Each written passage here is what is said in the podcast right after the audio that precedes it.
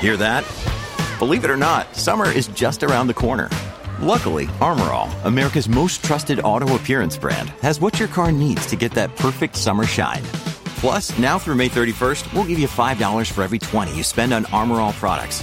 That means car wash pods, protectant, tire shine, you name it. Find out how to get your $5 rebate at armorall.com. Armor All, less work, more clean. Terms apply. Good morning and happy weekend. Mooney from the Oregonian Oregon Live, and here's a quick look at some of our best stories to keep you informed, entertained, and enjoying Oregon this weekend.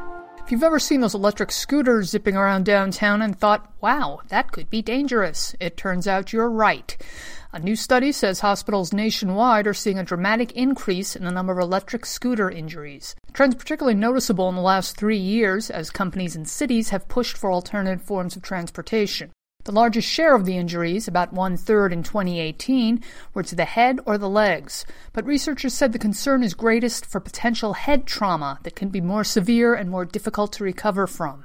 People under the age of 34, including kids under 18, accounted for the largest shares of hospital admissions. Doctors say you're much more likely to be injured on a scooter than on a bike, and a big reason for that is that scooter riders tend not to wear helmets. Here in Portland, we remain on weather watch as we wait to see if we're going to get snow next week. One weather service, Weather Underground, reported that Portland may see six inches of snow on Wednesday. But the National Weather Service disputes that, sort of. They won't say we won't get six inches of snow on Wednesday, they just said it was too soon to tell. They said there's still quite a bit of uncertainty about how much, if any, snow will fall. We'll be monitoring the situation carefully over the next few days, so be sure to head to OregonLive.com for the latest weather details.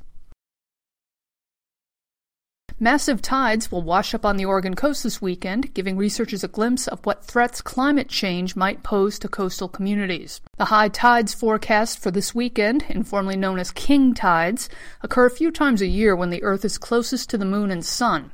The gravitational pull of the celestial bodies can bring water up to four feet higher than an average high tide. Climate change is expected to drive up sea levels around the globe, including on the Oregon coast, where problems like erosion and flooding would worsen. That has big implications.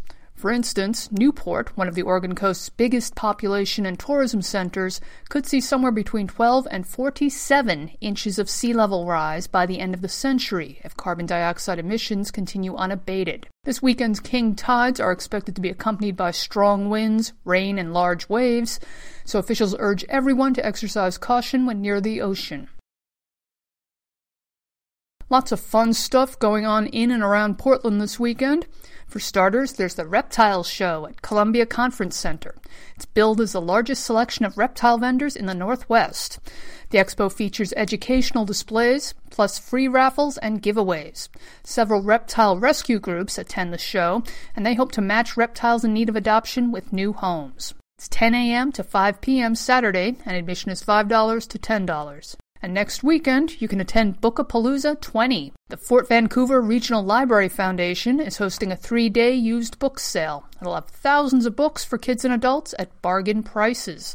Books are priced $1 for most hardbacks and paperbacks and 50 cents for mass market adult fiction. The sale benefits library operations. It runs 9 a.m. to 6 p.m. Thursday, January 16th through Saturday, January 18th.